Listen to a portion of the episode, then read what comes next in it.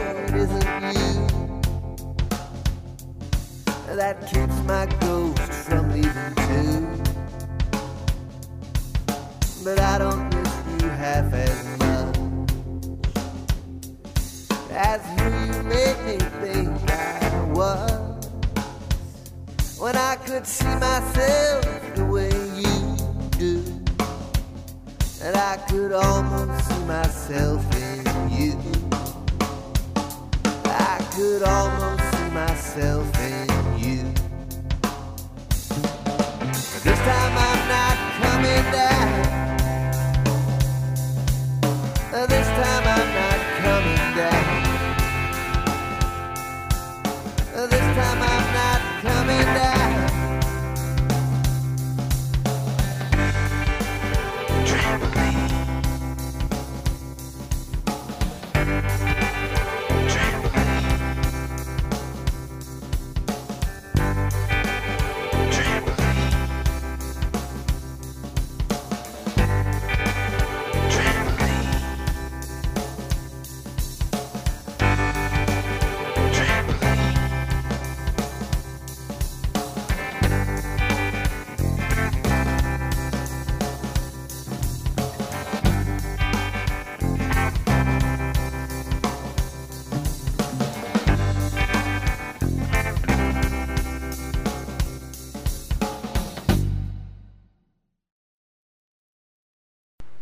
listening to Inkstuds on CITR 101.9 FM. My guest this week is Derf, back Derf. Uh, Derf was on, oh, I think it was almost four years ago to talk about his book, uh, Punk Rock and Trailer Parks.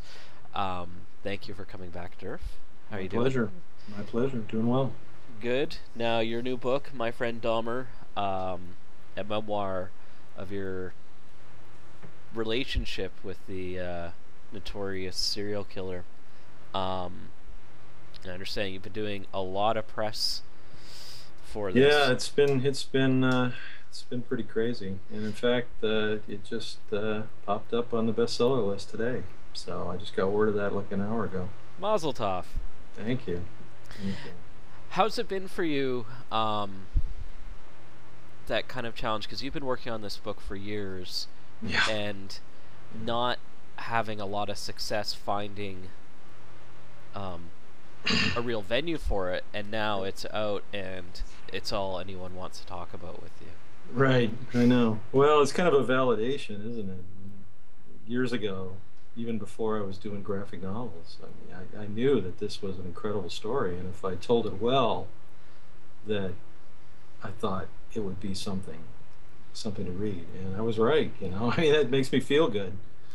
Um, to all those people, you know, all those people that passed on it, well, sorry.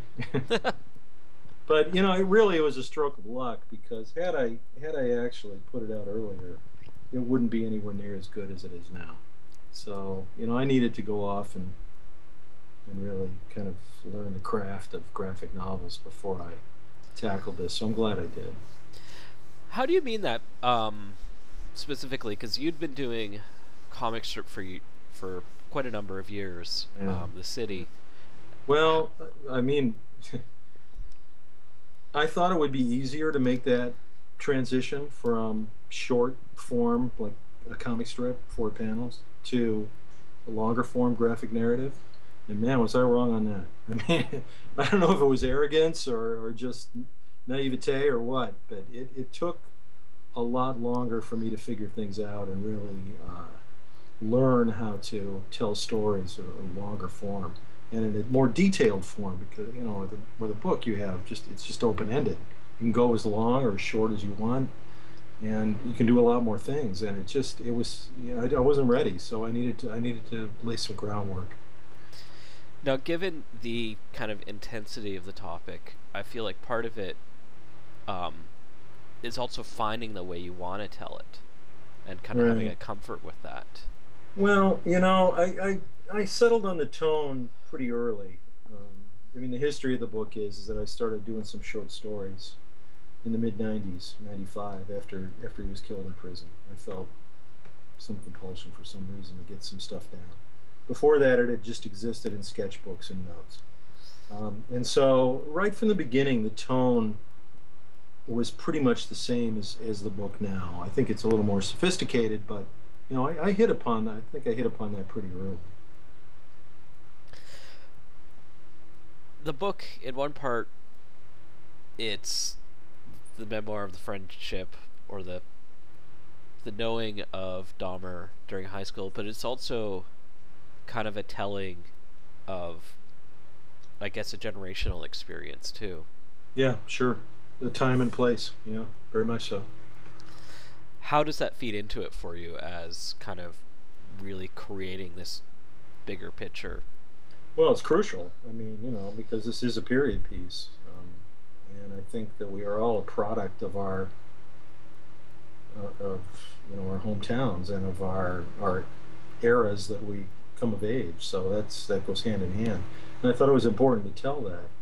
Um, I think it adds a lot of texture to the work. You know, you kind of get a sense of because there's some stuff that is it's almost unexplainable now. You know, like how he got away with some of the drinking, for example. And, the lackadaisical attitude toward that, but I, I tried to really get across it. It was a very different time.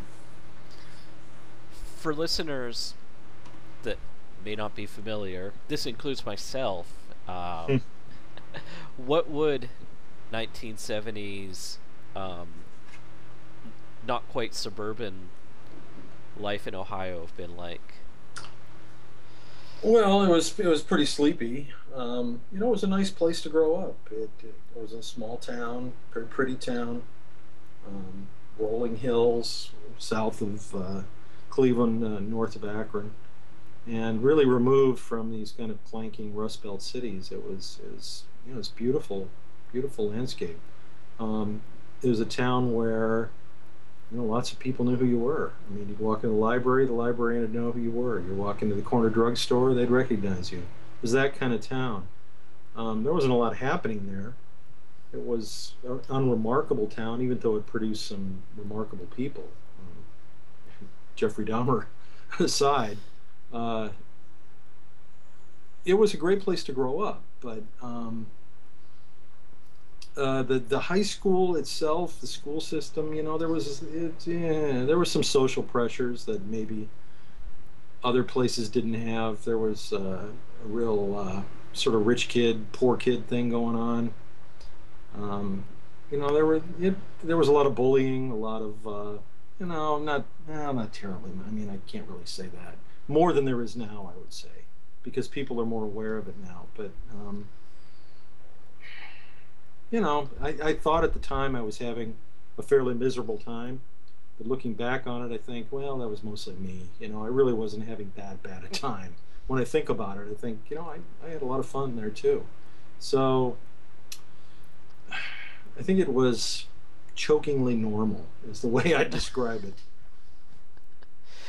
It's interesting you made a comment there about kind of everyone knowing who you were in the corner stores in Right. schools. Um, but one of the really striking things of the book is the anonymity of Dahmer's experience, of how he really just fell off everyone's radar. Oh, you mean after he started, after after high school ended? Yeah. Well, even during Yeah. high school, in a lot of ways, it seems like with Well, his sure. extracurricular activities. Yeah, I mean, you got to remember this guy was was missing chunks of his humanity from a pretty early age. If if it was ever all there, and that's up for debate. And he shed more as he got older. So, um, yeah, his experience was anything but normal, and he was probably probably very probably certifiably insane by the time he was you know 17. So I, I don't know that anonymity is the right word. I think he was just so looking uh, inward so much because you know that's everything was just happening inside him. That, that that's where that came from.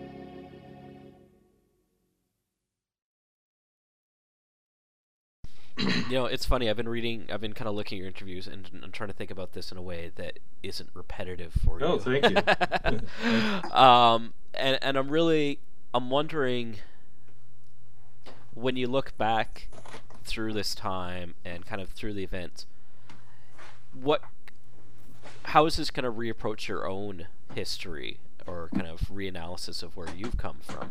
Well, it already happened. You know, I mean, the events of July 1991 kind of redefined uh, my entire personal history of that time. You know, it just echoed back and, and uh, gave everything, not everything, but everything associated with Jeff, certainly, this whole new, utterly chilling meaning. Because, you know, at that point, which we didn't have before, suddenly we had clarity. and it was like, wow, that's what he was thinking when he was doing this stuff. And, you know, that, that kind of messes with your head for a little bit. But keep in mind, it's, it's 21 years ago, so I've had an awful long time to work through whatever issues I had. Um, I think I'm pretty clear headed about everything right now. When you initially found out about what he had done, um, what were some of those thoughts that kind of jumped through and kind of like immediate reflections on history? You know, the the uh, I mean, the first month or so was just such a uh, strange experience that I just kind of staggered around in disbelief.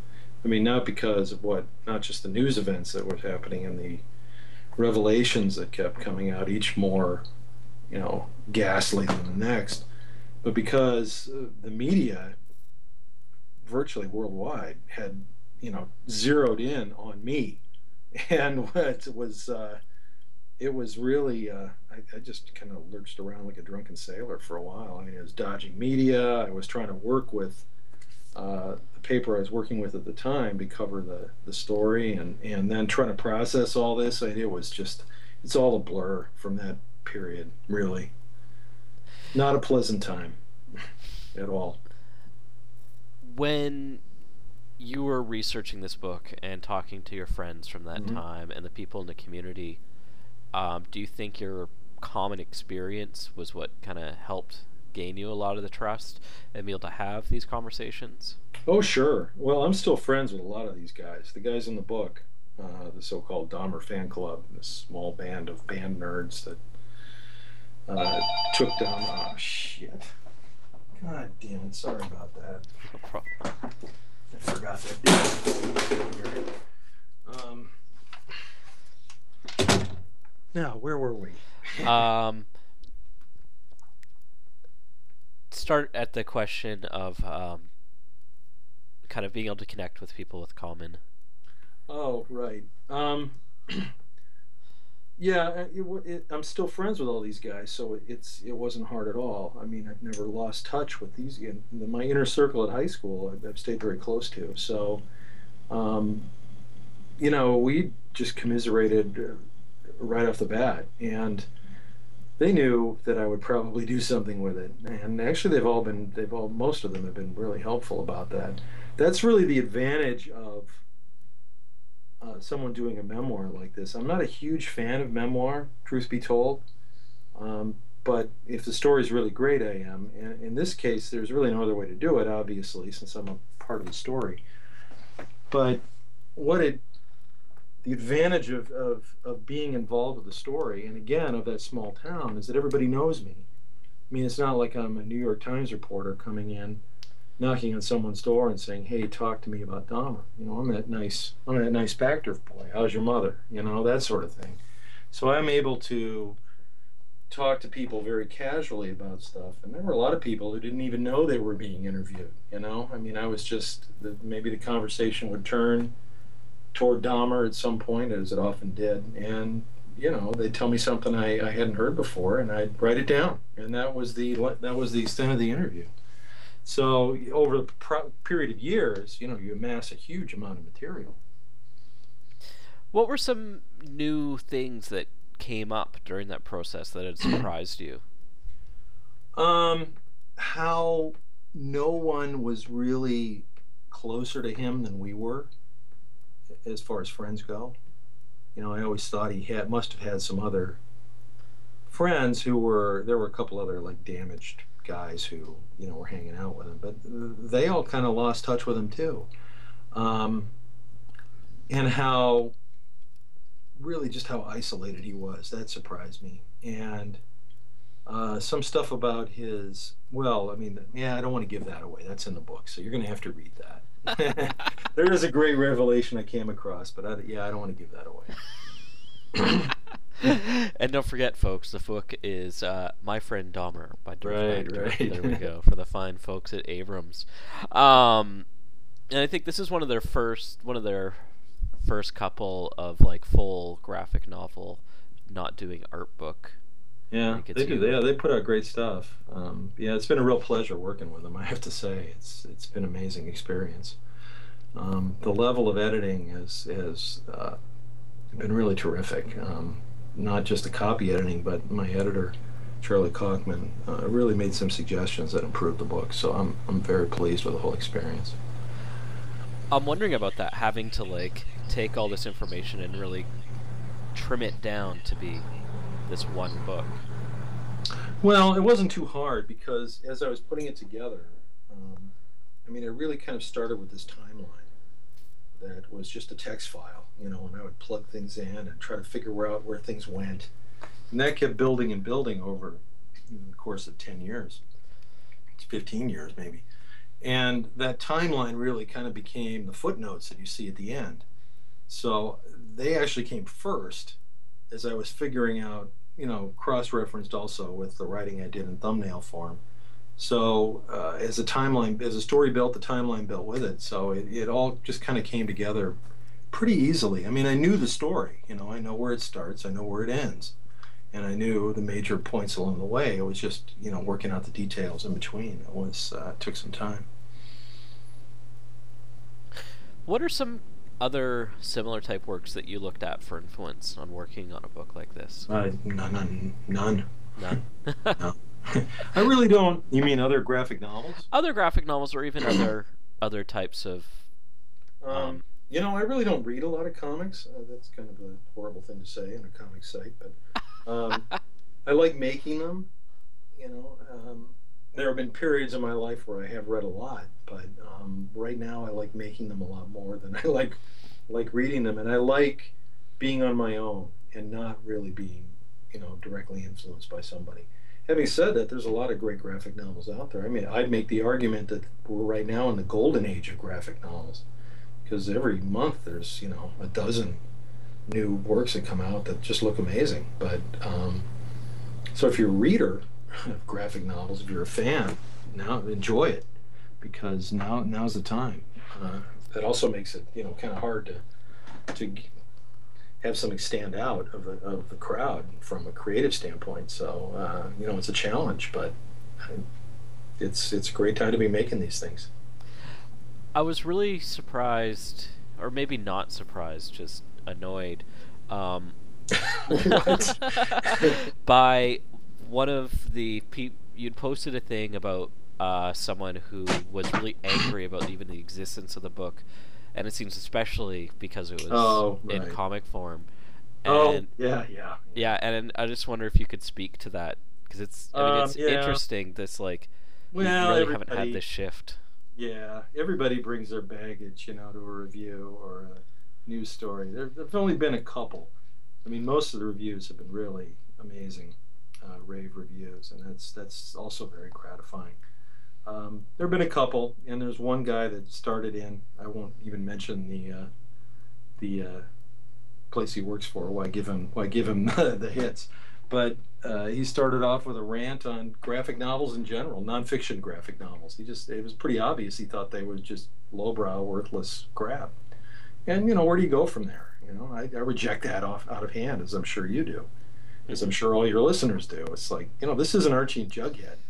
You know, this is serious graphic storytelling. It's been it's been going on for years, and there's been a lot of amazing books done in this form, and it's a perfectly legitimate form to tell a serious story. And I would make the argument that there is no other way to tell this story in this kind of detail than with graphic narrative. I, it's an incredibly detailed way of telling a story, and you can get in so much accuracy in so many ways.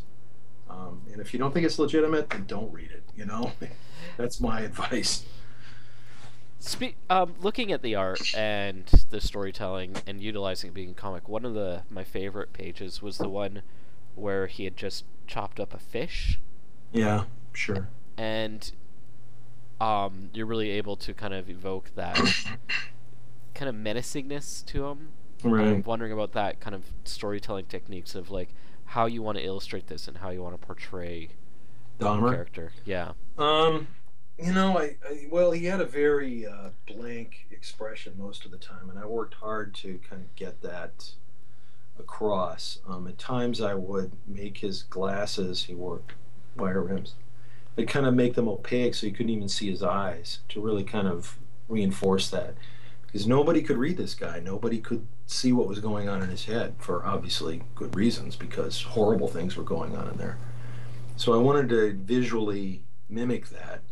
At times, I'll put his face in shadow, which admittedly is kind of a overdramatic flourish, but he was a shadow to most people. So I mean, these are the types of things that I would use to to portray him. Why don't you tell tell us about what 16 year old Dahmer was like?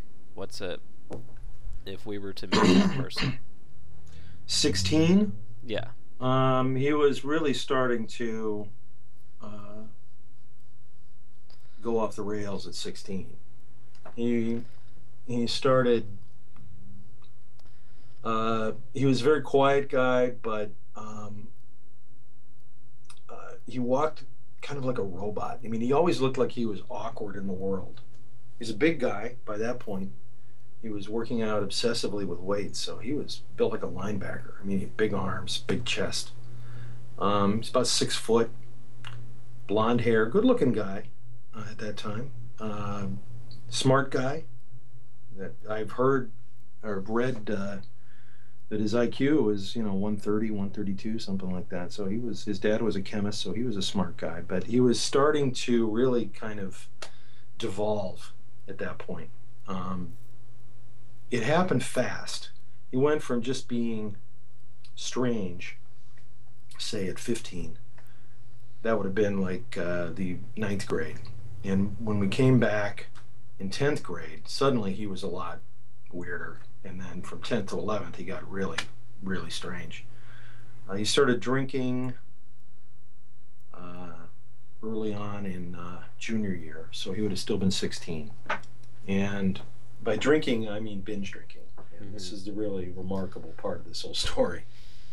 Uh, you know, a fifth of fifth of liquor at a time. Uh, he'd smell of booze at eight in the morning, and that really affected him because, you know, it, it just added a whole layer of really creepy sort of aura of doom around this guy um, that a lot of people picked up on, and people began distancing distancing themselves from him even more. So it was, you know, just a process of steadily getting worse and worse. If you're asking when he was more or less normal, I would say probably in eighth grade is when he was at his best.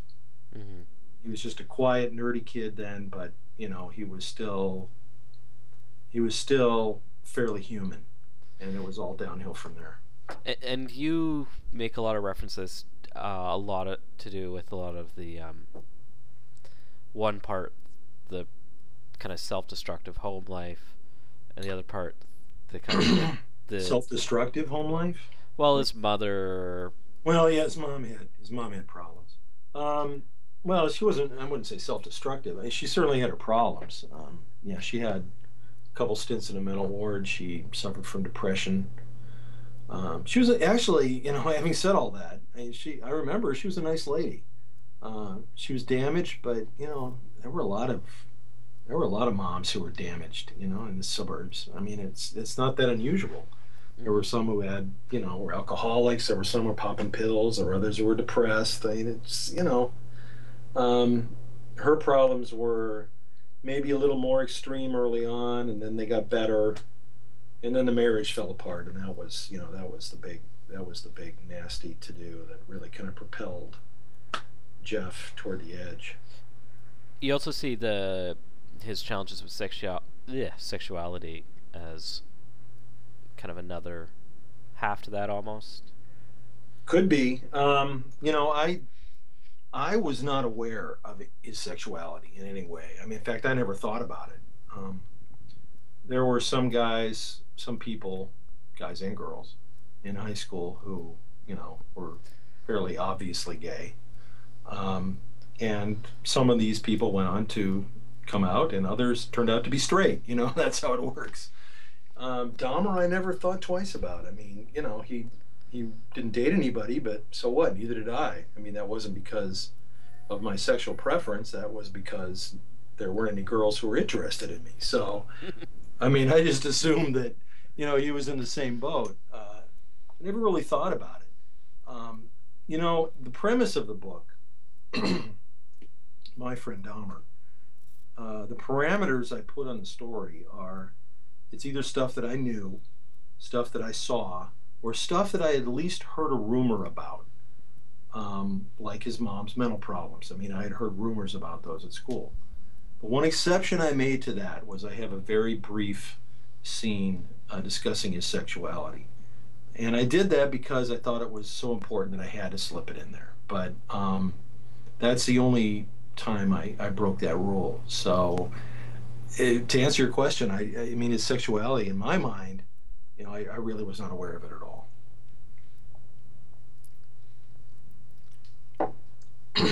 did that answer your question? Yeah, yeah, I, for, it did. I forgot what the question was, to be quite honest. Sometimes Um, you get into these answers and you just sort of lose your way.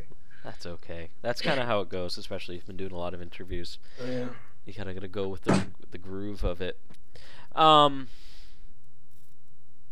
one of the big things you really touch on as well is um, a kind of neglectfulness of just no one really catching what was going on with them. The adults, yeah. Yeah. Sure. Yeah, I think it's a big part. And, um, you know, I, I didn't really want to come down, and some people have interpreted this way, and uh, I didn't really want to come down that hard on his parents um, necessarily, though certainly mistakes were made. Um, but just the, the adult world in general, not anyone in specific, but almost, Mhm. you know, across the board. talking teachers, principals, administrators, and especially in the case of the latter ones, people who are actually trained to recognize, you know, kids who are falling off the rails. And they did they did absolutely nothing.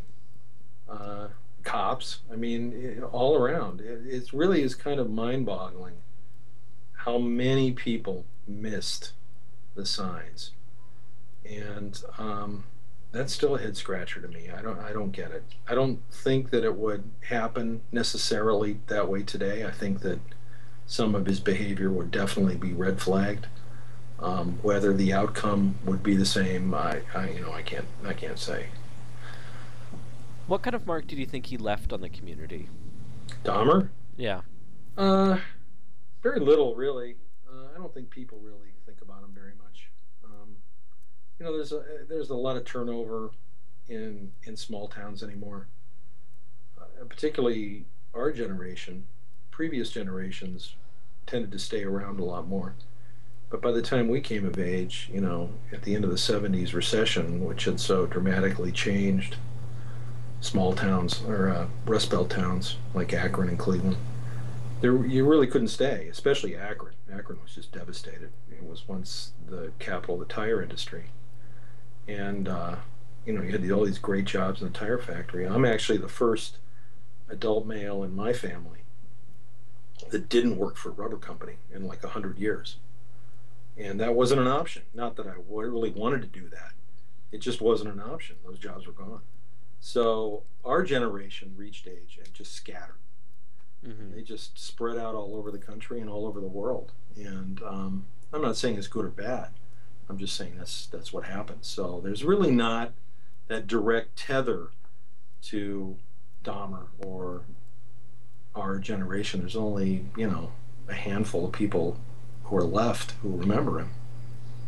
His house is still there. um, and the school, of course, you know, the school doesn't really like to talk about these things. I'm sure I'm sure they're not going to be happy with me. Uh, I'm sure they're not happy with me. How do you feel about that? Well, you know, that's the breaks. Um, Yeah. What can you do?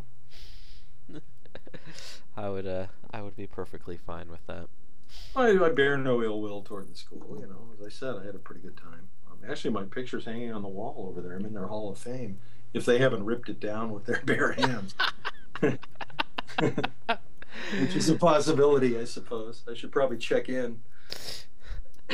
Now, after this book, um, majority of your other work is very comical. Right. Um, and this was a big departure for you.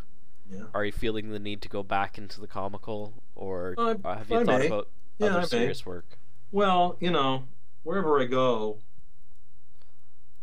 I'll, I'll still be doing, you know, my work, and it'll still be one of my books. So, uh, whatever I tackle, I hope, and now hopefully I have a much larger audience that I drag with me. So, you know, I have a couple concepts I'm kicking around. I haven't really decided on one yet. Um, and I'm not really worried about it. Um, I, it's I when I entered into this final run at this project, I knew, you know, there was no doubt in my mind that this is going to be my best known work. And in a way, that's a drag because, as you're right, it's nothing like the rest of my body of work. But on the other hand, it's better to have a best known work than to not have one. So you just have to be grateful for that and, and move forward. It's always funny when that happens with folks. It's like Chester Brown did Louis Riel, and he was, you know, that got a lot of attention, especially in Canada. And then his other his book after that, Paying for It, is all about his experience with women's sex trade. Um, Oh, right, right. which, That- I don't think I'll go. I don't think I'll go that. Uh, but it's it's it's interesting how people kind of they they knew him because of this one book, and this other book comes out, and they're just not sure how to process this. right. Not right. that you'd be doing anything in that. No, no, no. I'm not using. I'm not using hookers. Yeah. and Chester did. That was a pretty interesting book, but uh, my God, he's he's got cojones. I'll give him that. and we've seen them. Yeah, oh, yeah, that's true. true. Uh, well, thanks for taking the time to chat with me today, Derf. Oh, it's my pleasure. And uh, congrats on having the book out. It's, yeah, uh, I'll uh, I'll actually be up in Canada in a, a few weeks. yeah, you're going to be at the Toronto Comic Art Festival. Comics Arts Fest. Yeah, I'm really looking forward to that. It's a it's a grand show. I will. Sure. This will be the first year in several years I won't be in attendance, unfortunately. Oh, bummer. But you'll enjoy yourself. I'm sure I will. Is there any other places you'll be appearing at the next while? Oh, geez, yeah, MoCCA, um, in New York, of course. I'll be in New York for like a week, and then you know they're piling up. I I can't even keep track of them all. It's not, I'll be making the con rounds, I'm sure. Hopefully not too many, but um, SPX. I don't think I'm going to APE. Again, the West Coast is kind of tough, but everything on the East Coast and Mid America I'll be at. That's worth going to. That is Yeah. not Wizard World stuff or anything like that, but. they can sit you next to Louis Ferrigno. Yeah, right, right. Well, you really haven't lived until you've been in a urinal stall next to a guy dressed as a Klingon. And on that note, thank you very much, sir. Pleasure.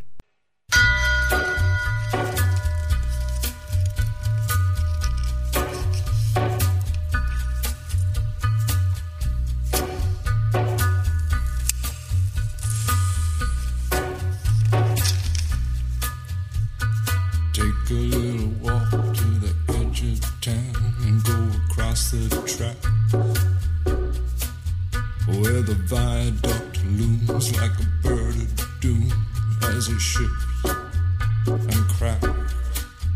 Where secrets lie in the border fires and the humming wires. Yeah, man, you know you're never coming back. Across the square, across the bridge, past the mills, past the stacks. On a gathering storm comes a tall, handsome man in a dusty black coat with a red right hand.